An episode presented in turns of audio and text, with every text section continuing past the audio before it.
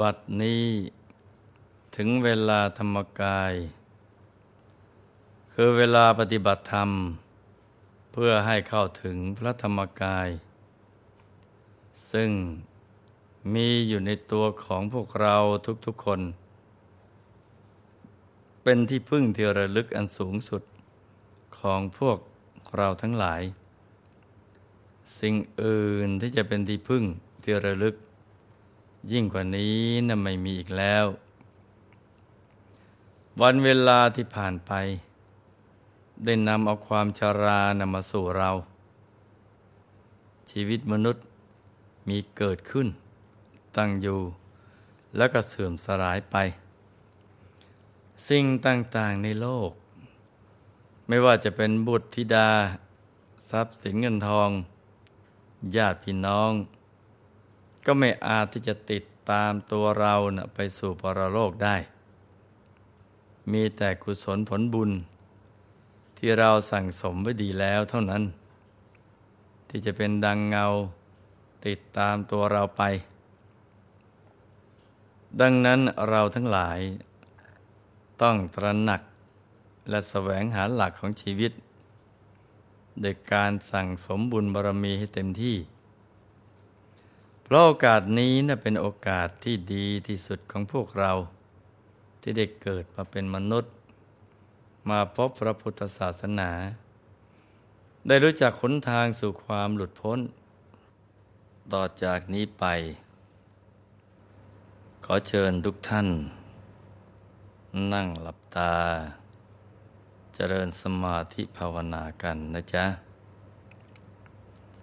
ให้นั่งขัดสมาธิ โดยเอาขาขวา ทับขาซ้าย มือขวา ทับมือซ้าย ให้นิ้วชี้ของมือข้างขวา จะหลดนิ้วหัวแม่มือข้างซ้าย วางไว้บนหน้าตัก พอสบายสบาย หลับ ตาของเราเบาๆ หลับตาข้อลูก พอสบายๆคล้ายกับเรานอนหลับ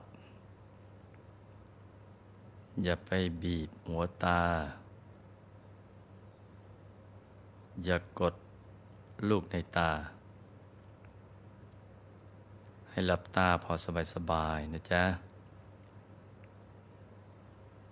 จากนั้นก็ขยับเนื้อขยับตัวของเราให้ดี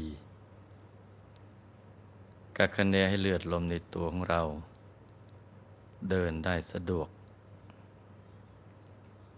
เราจะได้ไม่ปวดไม่เมื่อย ให้กล้ามเนื้อทุกส่วนผ่อนคลายให้หมด แล้วก็ทำใจของเราให้ปลอดโปร่ง แช่มชื่น ให้สะอาด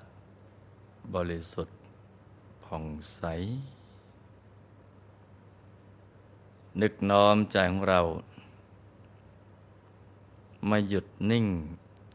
อยู่ที่ศูนย์กลางกาย ฐานที่เจ็ด ซึ่งเป็นฐานที่ตั้งถาวรของใจ ฐานที่เจ็ดนี้เนี่ยอยู่ที่ไหน สมมุติว่า เรานึกหยิบเส้นได้ขึ้นมาสองเส้นนำมาขึงให้ตึง เส้นหนึ่ง จากสะดือ ทะลุไปด้านหลัง อีกเส้นหนึ่ง จากด้านขวา ทะลุไปด้านซ้าย ให้เส้นได้ทั้งสอง ตัดกันเป็นกากบาท จุดตัดเล็กเท่ากับปลายเข็ม เหนือจุดตัดนี้ขึ้นมาสองนิ้วมือ ตรงนี้เรียกว่า ศูนย์กลางกายฐานที่เจ็ดซึ่งเป็นจุดกำเนิด ที่มันเกิดขึ้นของพระรัตนตรัย ให้กำหนดบริกรรมนิมิตขึ้นมาในใจ เป็นดวงแก้ว กลมใสบริสุทธิ์ ประดุดเพชรลูก ที่เจรไนแล้ว ไม่มีขีดข่วน คล้ายขนแมว โตเท่ากับแก้วตาของเรากำหนดก็คือการนึก อย่างเบา ๆ สบาย ๆ ใจเย็น ๆ ว่าที่ตรงศูนย์กลางกายฐานที่เจ็ด มีดวงแก้วใสบริสุทธิ์ ตั้งอยู่ที่ตรงนี้ พร้อมกับบริกรรมภาวนา ในใจว่า สัมมาอรหัง สัมมาอรหัง สัมมาอรหัง โดยเสียงของคำภาวนา ดังออกมาจากจุดกึ่งกลางของดวงแก้ว ภาวนาอย่างนี้นะไปเรื่อยๆ จนกว่า ใจจะหยุดนิ่งพระสัมมาสัมพุทธเจ้า ตรัสไว้ในทุติยคตะสูตรว่า บุคคลใดปฏิบัติชอบ ในมารดา ในบิดา ในพระสัมมาสัมพุทธเจ้า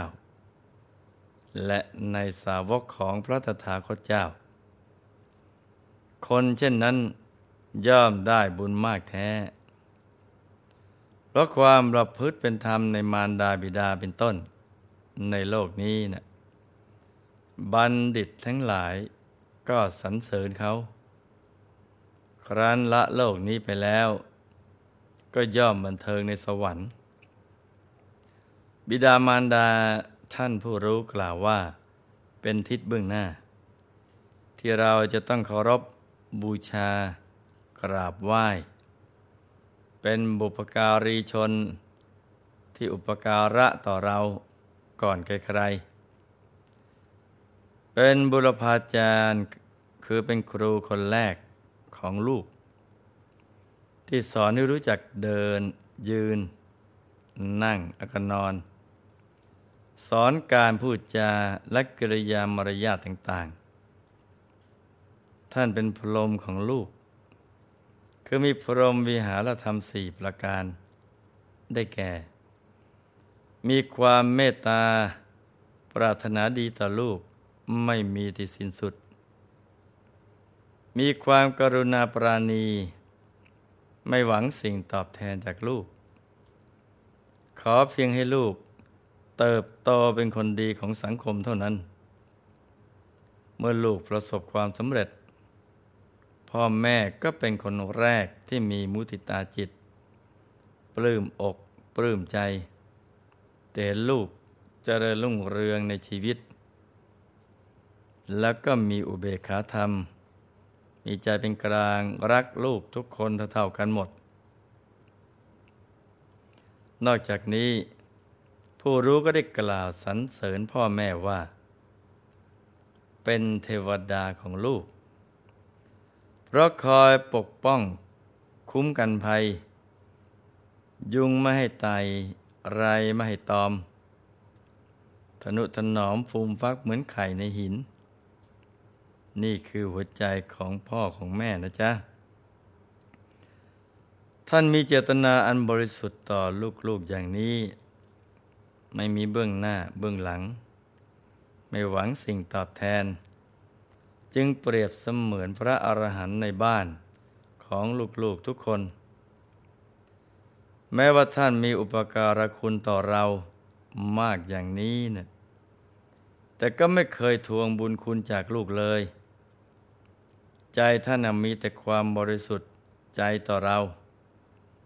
จึงเป็นเนื้อนาบุญ ที่ลูกจะต้องหันมาพิจารณา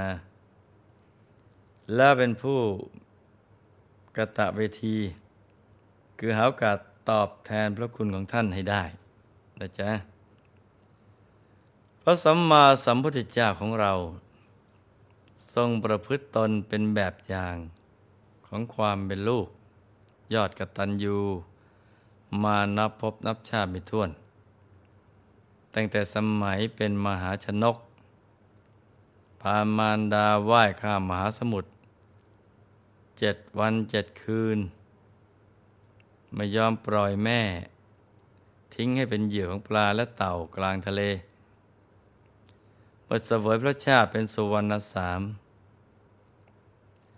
มีพ่อแม่ตาบอดสนิททั้งสองข้าง ท่านก็อุปถากบำรุงเป็นอย่างดี บางพระชาติทรงเป็นพระโอรสของพระราชา เนื่องจากพระบิดา จะต้องถูกยักษ์จับกินเป็นอาหาร พระองค์ก็ยอมสละชีวิตแทนพระบิดา โดยไม่คลั่นครามต่อมรณภัยเลยแม้แต่นิดเดียว แม้กระทั่งถือกำเนิดเป็นสัตว์เดรัจฉาน พระองค์ก็สามารถประพฤติวัด คือความกตัญญูกตเวทีได้อย่างสมบูรณ์ อย่างเช่น ในสมัยที่พระองค์เสวยพระชาติเป็นช้างเผือก ที่มีความกตัญญูมีบริวารถึงแปดหมื่นเชือกเป็นบริวารท่านสามารถปกครองช้างทั้งหมด ให้อยู่กันอย่างมีความสุข อยู่มาวันหนึ่ง มารดางท่านตาบอด จึงไม่สะดวกในการหาอาหารด้วยตัวเอง ตกกลางคืนวันหนึ่งพญาช้างจึงพามารดา ไปอยู่ในซอกเขาตามลำพัง คอยหาน้ำหาอาหาร มาเลี้ยงดูท่านด้วยความกตัญญู ต่อมาพรานป่าคนหนึ่ง เกิดหลงป่า ได้หลงวนอยู่ถึงเจ็ดวันเจ็ดคืน หาทางออกไม่ได้ กระทั่งเดินมาพบพญาช้างพอดี พระบริษัทจึงให้ในายพรานนั่งบนหลัง แล้วก็นำออกจากป่า พร้อมกับขอร้องว่าอย่าได้ไปบอกเรื่องนี้กับใครเลย นื่องจากนายพรานเป็นคนอกตัญญูคิดเอาแต่ได้ฝ่ายเดียว คิดว่าหากกลับไปถึงพระนครเมื่อไหร่จะต้องไปกราบทูลพระราชาให้ทราบ เพื่อจะได้รับพระราชทานเงินรางวัลบ้าง ขณะที่ออกจากป่านายพรานก็ได้แอบทำเครื่องหมาย ตามต้นไม้เอาไว้ มื่อกลับถึงบ้านโดยปลอดภัยแล้ว จึงไปกราบทูลในพระราชาทรงทราบทันที บังเอิญว่าในช่วงนั้น ช้างมงคลของพระราชา ได้ทำกาละไปพอดี พระราชาทรงดีใจมาก จึงมอบเงินรางวัลให้ในายพรานมากมาย แล้วรับสั่งให้นายหัตถาจารย์ เดินทางเข้าป่าพร้อมกับนายพรานนั้น เพื่อที่จะไปนำพญาช้างโพธิสัตว์ มาเป็นช้างมงคลประจำพระนครพญาช้างเมื่อเห็นนายหัตถาจารย์ พร้อมกับทหารมากมาย เข้ามาในป่าใหญ่ ก็รู้ว่าภัยในกำลังจะเกิดขึ้นเราอาศัยบุรุษชั่วที่ได้เคยช่วยเหลือเอาไว้ ท่านจึงสอนตัวเองว่า ตัวเรานี้นะ่ะเป็นผู้มีกำลังมาก สามารถจะกำจัดช้างได้ตั้งหนึ่งพันเชือก หากโกรธแล้ว สามารถทำแว่นแคว้นของพระราชาให้ย่อยยับได้ แต่วันนี้ แม้เราจะต้องถูกเขาเอาหอกตอกศีรษะ เราก็จะไม่โกรธ จะอดทนจนถึงที่สุด เมื่อคิดอย่างนั้น ท่านจึงน้อมศีรษะลง ได้ยืนนิ่งเฉย นายหัตถาจารย์เห็นพญาช้าง ซึ่งสมบูรณ์ด้วยลักษณะครบทุกอย่าง จึงกล่าวด้วยความเมตตาว่า มาเป็นช้างมงคลของพระราชาเถิด แล้วขึ้นขี่หลังนำกลับไปพนครพาราณสี ฝ่ายมารดาพระโพธิสัตว์ เห็นว่าลูกช้างไม่กลับมาหา ก็นึกเอะใจว่า คงถูกจับตัวไปอย่างแน่นอน จึงไม่ยอมดื่มน้ำไม่ยอมไปที่ไหนเลย นางคิดถึงลูกมาก จึงตั้งใจว่า หากลูกช้างไม่กลับมาก็จะไม่ยอมกินอาหารเด็ดขาดฝ่ายพระโพธิสัตว์แม้จะได้รับการต้อนรับอย่างดี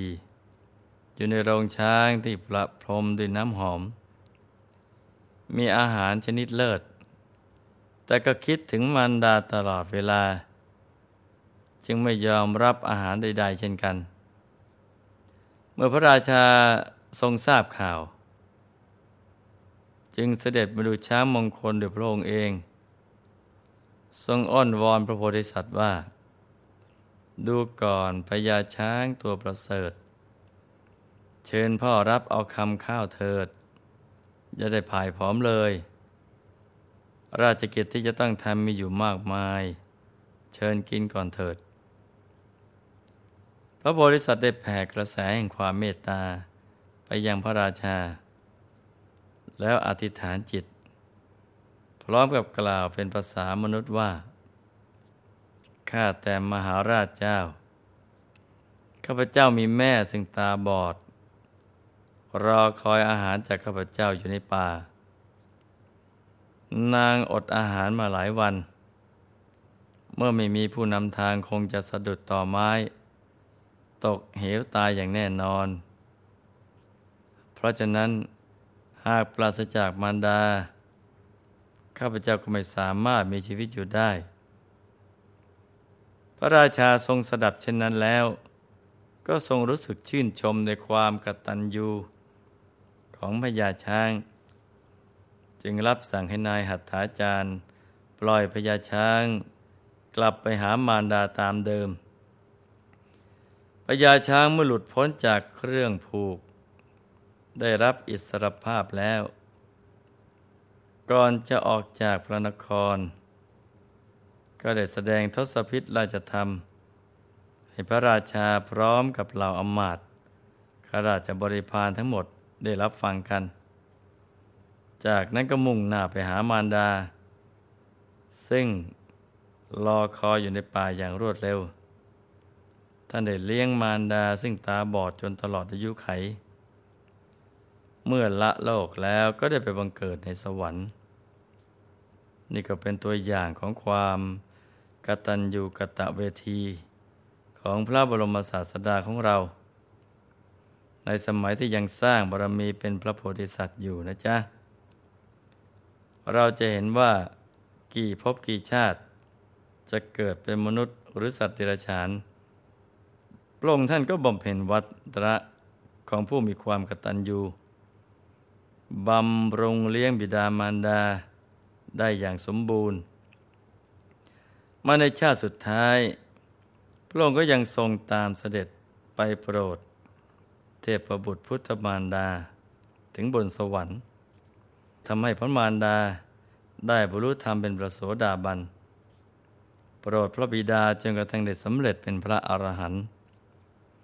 นี่ก็คือต้นบุญต้นแบบของการบำรุงบิดามารดา ที่หลวงพ่อนำมาเล่าให้ลูกๆได้รับฟังกันนะจ๊ะ ผู้รู้ได้กล่าวไว้ว่า นรชนผู้เลี้ยงมารดาบิดา เป็นสัตบุรุษในโลก พระบรมศาสดาตรัสสอนเอาไว้ว่า มารดาบิดาเป็นทิศเบื้องหน้า ที่บุตรธิดาพึงบำรุงด้วยสถานห้าประการ คือ ด้วยตั้งใจว่า ท่านเลี้ยงเรามา เราก็จักเลี้ยงท่านตอบแทนจักรีบรับทำกิจของท่าน จากดำรงวงตระกูล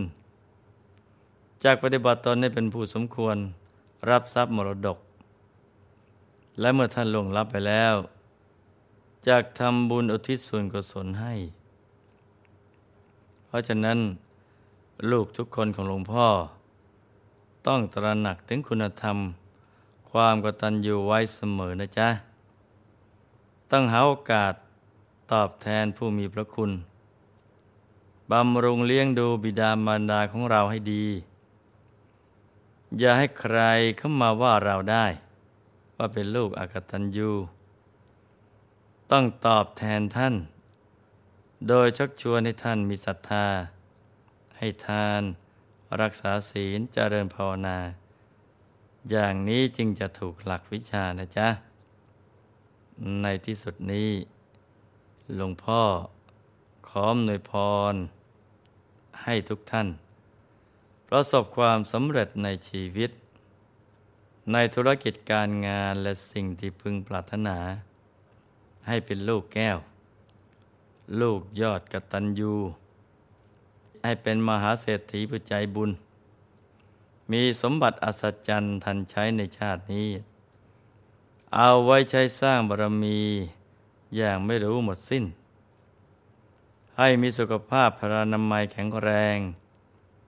มีอายุไขยืนยาว ได้สร้างบารมีกันไปนานๆ ให้ครอบครัวนะอยู่เย็นเป็นสุข เป็นครอบครัวแก้ว ครอบครัวธรรมกาย ครอบครัวตัวอย่างของโลก ให้มีดวงปัญญาสว่างสวัยรู้แจ้งแทงตลอด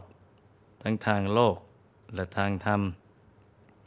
ให้เข้าถึงพระธรรมกายได้โดยง่าย โดยเร็วพลัน จงทุกท่าน